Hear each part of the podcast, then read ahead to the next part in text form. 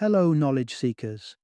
In this episode of 20 Minute Books, we delve into The Name of God is Mercy by Pope Francis, a profound exploration of divine compassion and its central place in Christian doctrine. As the 266th pontiff of the Catholic Church, Pope Francis brings a unique perspective to the table. Being the first pope from the Southern Hemisphere, and a figure who walks a path carved with substantive conversations on mercy. Listeners will find themselves immersed in a candid discussion on why mercy is considered the most vital attribute of the divine, as conveyed through insights from the Bible and the Pope's personal observances. This book isn't just an academic exploration. It is a spiritual guide for those seeking solace and understanding in the concept of mercy. With his commitment to spreading the message of mercy, a theme that has sparked both acclaim and controversy, Pope Francis's voice resonates beyond the walls of the church, offering guidance not only to theology students and individuals in pursuit of religious clarity, but also to anyone interested in learning more about one of the world's most influential religious leaders. His authorship, marked by notable previous works, such as The Church of Mercy walking with Jesus, and corruption and sin, some thoughts on corruption, indicates a dedication to addressing core issues facing faith and humanity alike. In this intimate testimony of faith, listeners will be encouraged to reflect on the power of mercy and its transformative potential in our lives. Join us as we explore the rich tapestry of themes woven by Pope Francis in The Name of God is Mercy,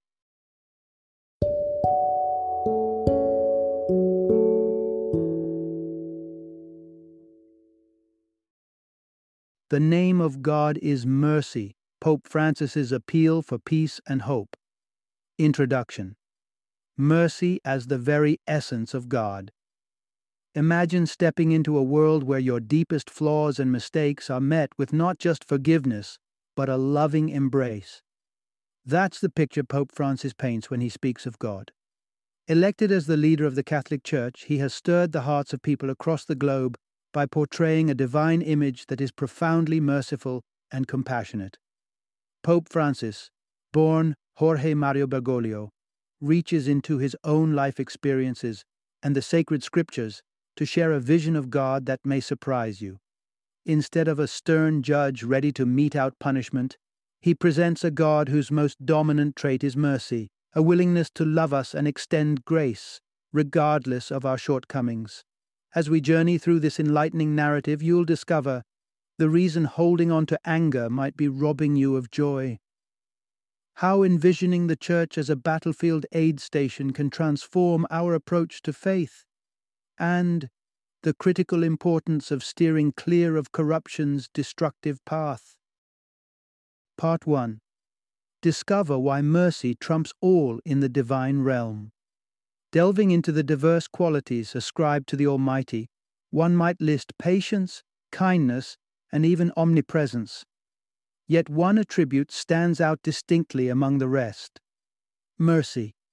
This very essence of God's character overshadows every other aspect, defining the core of the divine nature. In the countless moments where the divine could oscillate between justice and mercy, it is mercy that invariably prevails. Consider the guidance from Ephesians. Do not let the sun go down on your anger. This powerful counsel encourages us to release our grievances before nightfall. Misinterpreted by some, this passage isn't a concession to nurse grudges, but rather a directive to forsake them, subverting the image of a wrathful deity for one who embodies forgiveness. Mercy serves as the vital bridge between humanity and the divine, it's not through indignation or hostility that this bond is forged, but through the compassionate and forgiving nature of God. This mercy is a lifeline, preventing us from descending into a whirlpool of sin, assuring us that our existence bears significance, and affirming our perpetually cherished status in the eyes of the Creator. This divine clemency prompts within us a desire for contrition, not for fear of damnation, but to align ourselves with a life of virtue and purpose. Grounded in the confidence of God's endless mercy, people are inspired to engage in acts of kindness and justice, as echoed in the Psalms. He executes justice for the oppressed, he gives food to the hungry. The promise of a divine response to our pleas tempers the human tendency to take justice into our own hands. Humanity's imperfect grasp of mercy pales in comparison to that of the divine, and hence crucial matters should never be left to human discretion alone. The exhibition of mercy as opposed to wrath is also a testament to divine strength. This principle holds true for us as well. In sending Jesus, a being in human form, God provided an exemplar for humanity to emulate, teaching us the true power inherent in mercy. Part 2 Embodied Mercy Jesus' Example for Humanity. In the tapestry of narratives surrounding Jesus, a common thread weaves through each the theme of mercy. Representing the divine in human form, Jesus showcased God's mercy through every action and parable. One of his core messages was that he walked the earth not to mingle with the self righteous, but to reach out to the sinners and the unwell, the marginalized who otherwise felt abandoned. Take the account of Jesus and the lepers, shunned by society, considered untouchables. Lepers lived in utter isolation. Yet Jesus broke social barriers, approaching them with compassion rather than the prevalent fear of contagion. His touch was not only one of healing, but a powerful statement that no one is beyond the reach of God's mercy. On another occasion, a crowd intruded upon what was intended to be a private retreat for Jesus and his disciples. Instead of turning them away, Jesus saw their need, like lost sheep without a shepherd, and offered them his guidance, placing their needs above his own plans. Forgiveness, Jesus taught, should not be an act of counting but a state of being, urging us to forgive infinitely, or as the scripture says, 70 times, seven times.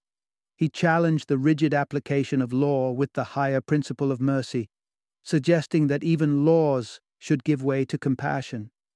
Consider the story of a woman caught in adultery, subject to the severe judgment of stoning according to the law.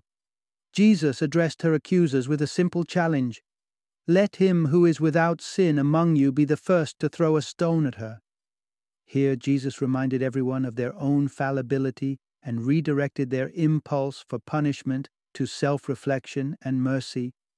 Even in facing his demise, Jesus' sacrifice on the cross is commemorated as the epitome of merciful love, an act to redeem humanity from its sins. It's now become the Church's sacred duty to perpetuate this legacy of mercy, to be a sanctuary for the outcasts, just as Jesus was during his earthly ministry. Part 3 The Church, an instrument of divine mercy in the world. At the very heart of the Church's mission lies a profound responsibility to extend the mercy that God embodies through its leaders and followers alike. Bishops and priests are entrusted to mirror Christ's empathy and unwavering commitment to serving those in need, to act in persona Christi, that is, in the person of Christ. It is through the spirit and actions of priests and confessors that God's mercy cascades upon humanity.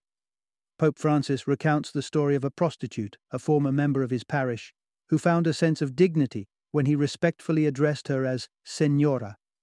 Despite society looking down upon her, these simple acts of respect affirmed her inherent worth and reminded her that she, too, has a place in God's merciful gaze.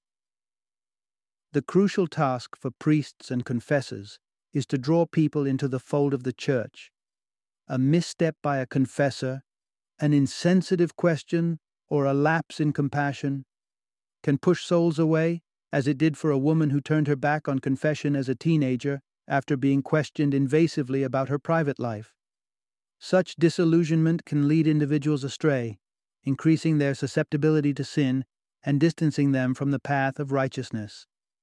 Pope Francis envisions the Church as a universal field hospital, a sanctuary for healing, where the spiritually and physically afflicted can find solace and restoration. Recognizing that not everyone can reach out for help, the church must make itself accessible to all, beyond the limits of urban centers, reaching into the peripheries like prisons. The Pope's commitment to reaching those in dire straits is symbolized through an olive branch carved by prisoners, representing peace and hope extended to even the most forgotten.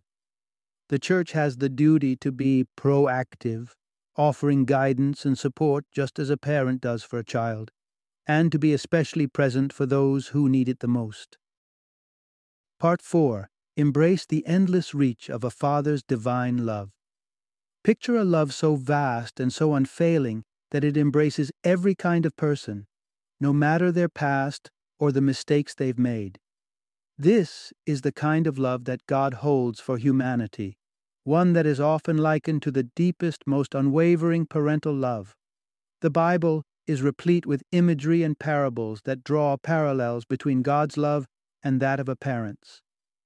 In Luke's Gospel, we find the Greek lexicon calling upon a word rooted in the same origins as that for a mother's womb, illustrating an affection as strong and natural as that felt by a parent for their own child, especially in times of distress. The book of Ezekiel presents another poignant metaphor. Jerusalem, represented as a young girl forsaken and on the brink of demise, is nurtured to flourishing by God, only to reject that care through sinful behavior. Yet, even in the face of betrayal, God offers forgiveness and reaffirms, You will continue to be the chosen people, and all your sins will be forgiven. This parental essence of God's mercy often first touches us through our own parents, who, rather than judge, aim to patiently guide us toward righteousness. The narrative of the adulterous woman further exemplifies this mercy. Jesus, addressing her as one would a struggling child, did not condemn her, but urged her to a life free from sin. In the traditions of the Eastern churches, the confessor embodies this parental comfort by draping his stole over the head of the penitent and drawing them close, reminiscent of a reassuring embrace, an act that eases fear of judgment and fosters an atmosphere for sincere confession. As people grow and seek out different expressions of love, the concept of divine affection remains an ever present offer. Regardless of age or circumstance, all are invited to seek God's boundless paternal care. He is ever present, waiting to welcome those who come forth in repentance and yearning for forgiveness, just like a father with open arms. Part 5 Embracing our imperfection opens the door to divine mercy. The journey to experience the depth of God's mercy starts with a simple, humbling acknowledgement. We are all, without exception, imperfect sinners in need of divine guidance and love. Our collective story of imperfection traces back to the biblical narrative of original sin. According to this tale, Adam and Eve's defiance against God marked the entire human race with an inherent frailty, leaving us predisposed to the lure of wrongdoing over the pursuit of virtue. It's crucial to recognize that while sin may be our common heritage, yielding to it willingly is not what God desires of us. Nevertheless, even more detrimental than the sin itself is the denial of our susceptibility to sin. Pretending immunity to transgression is a delusion. God, in his profound understanding, is not only ready but eager to extend forgiveness, knowing that our nature makes us fallible. Pope Francis, in a moment of shared vulnerability, once confessed to prisoners Standing before you is a man who has been forgiven for his many sins. His openness exemplifies the very essence of receiving God's mercy, admitting one's sins. The striking narrative of the prodigal son elevates the sinner who seeks redemption above the consistently righteous. In this tale told by Jesus, a father rejoices in the return of his wayward younger son with a celebration that eclipses the steadfast presence of the older son. The father's declaration, We had to celebrate and be glad because this brother of yours was dead and is alive again, reveals the transformative power of remorse and the act of coming back to grace. Therefore, although sin may be inevitable, Succumbing to it without resistance is not our fate. We are challenged to make conscientious choices, striving for righteousness even in our natural inclination towards vice. By embracing our imperfections and repenting, we unlock the vast embrace of God's mercy. Part 6 Understanding the distinction between sin and the peril of corruption. Sin and corruption, while sometimes conflated, are fundamentally distinct in nature. Sin, in essence, represents a momentary lapse, a slip in moral judgment. Corruption, on the other hand, is a deliberate distortion.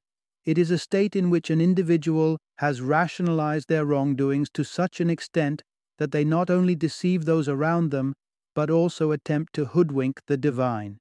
The corrupt individual often adopts the guise of Christianity or other forms of piety as a mask to camouflage their sins. This is not the same as the spontaneous act of a sinner. Rather, it is a calculated part of someone's identity, making it significantly harder for the corrupt to turn back towards redemption.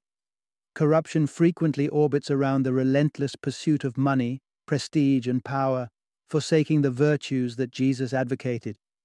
The tantalizing nature of these worldly gains makes them nearly impossible to renounce for someone who has invested their life in their chase. To admit their hollowness is to confront a life potentially wasted, a realization only made harder by the spiritual void that distances them from God. The corrupt often entrench themselves within a cycle of self serving actions. Breaking free from this cycle is a monumental task. It typically takes a momentous event or a profound personal crisis, like the loss of someone dear, to catalyze a re-evaluation of life and a plea for divine forgiveness. Beyond the individual, corruption's tentacles extend outwards, causing societal harm. A corrupt person may protest loudly when victimized by theft, while failing to perceive their tax evasion as a comparable offense. Through such hypocrisy, Society direly feels the impact of these unethical actions. A thief might seek repentance for his steal, but if the corrupt remain fixated on the faults of others, ignoring their own, the community suffers more from their continued egocentrism. To overcome corruption, one must resist the ego's insidious whispers and return to a path paved with empathy and care for others, a road that leads away from self centered corruption and back towards the light of compassion and humility. Part 7 Embracing Compassion as the Balm for the World's Wounds. While it's true that as mortals we cannot match the boundless mercy, patience, or love that is characteristic of God, there is a virtue within our grasp that can bridge that gap compassion. By following in Jesus' footsteps, we have the power to infuse our world with acts of kindness and understanding. Imagine if society pulsated with empathy, more attuned to global afflictions rather than being preoccupied solely with personal grievances. It is this active engagement with the world, reminiscent of Jesus' ministry, that holds the potential to deter malevolence at its roots. It's during our moments of pain and perceived injustice that the true challenge of compassion arises. The impulse for retaliation can be strong, but the gospel reminds us of a higher calling love your enemies and pray for those who persecute you. Abandoning the primal law of retribution, an eye for an eye, a tooth for a tooth, prevents the spiral of endless vendetta and creates space for healing and peace. Jurisprudence bound by love is as essential as legal governance. Jesus exemplified this by consistently placing love at the forefront, even when it contradicted the actions prescribed by legal experts of his time. His teachings underscore the call to love indiscriminately. If we all share the stain of sin, who are we to dispense punishment upon our fellow sinners? Rather than unleashing sin unrestrained, we are urged to rein it in with tenderness and rehabilitation. Sin wounds us all, and divine mercy presents itself as the ultimate antidote. Each act of compassion we extend to others softens hearts, nudging them toward openness to God, igniting the first sparks of spiritual convalescence. The Christian journey, at its core, is a test of our capacity to exhibit compassion. In the wisdom of St. John of the Cross, it is love by which we will ultimately be measured. In the evening of life, we will be judged on love alone. Final summary Diving into the core of this narrative, one truth resonates with clarity an understanding that mercy is the definitive attribute of God and the lesson Jesus came to impart as his living testament. Through embodied mercy, God's interactions with humanity are painted with strokes of forgiveness and gentleness, extending an invitation to mend ways and walk the path of righteousness. This message holds a profound relevance for us all, as every individual carries the mark of imperfection. Our unity in sinfulness beckons for a treatment soaked in mercy rather than stigmatization and retribution. Embracing this divine directive casts aside anger and vengeance and instead cultivates a world fertilized with compassion, an essence that truly has the power to heal and restore. In the end, as we navigate the complexities of existence, mercy emerges not only as a divine attribute to worship, but as a human quality to emulate. It's our greatest challenge, yes, but also our most rewarding pursuit, as it defines both our relationship with the divine and with each other. Ultimately, when the dusk of life descends, it is by the measure of love, merciful, compassionate, and boundless, that we shall be judged.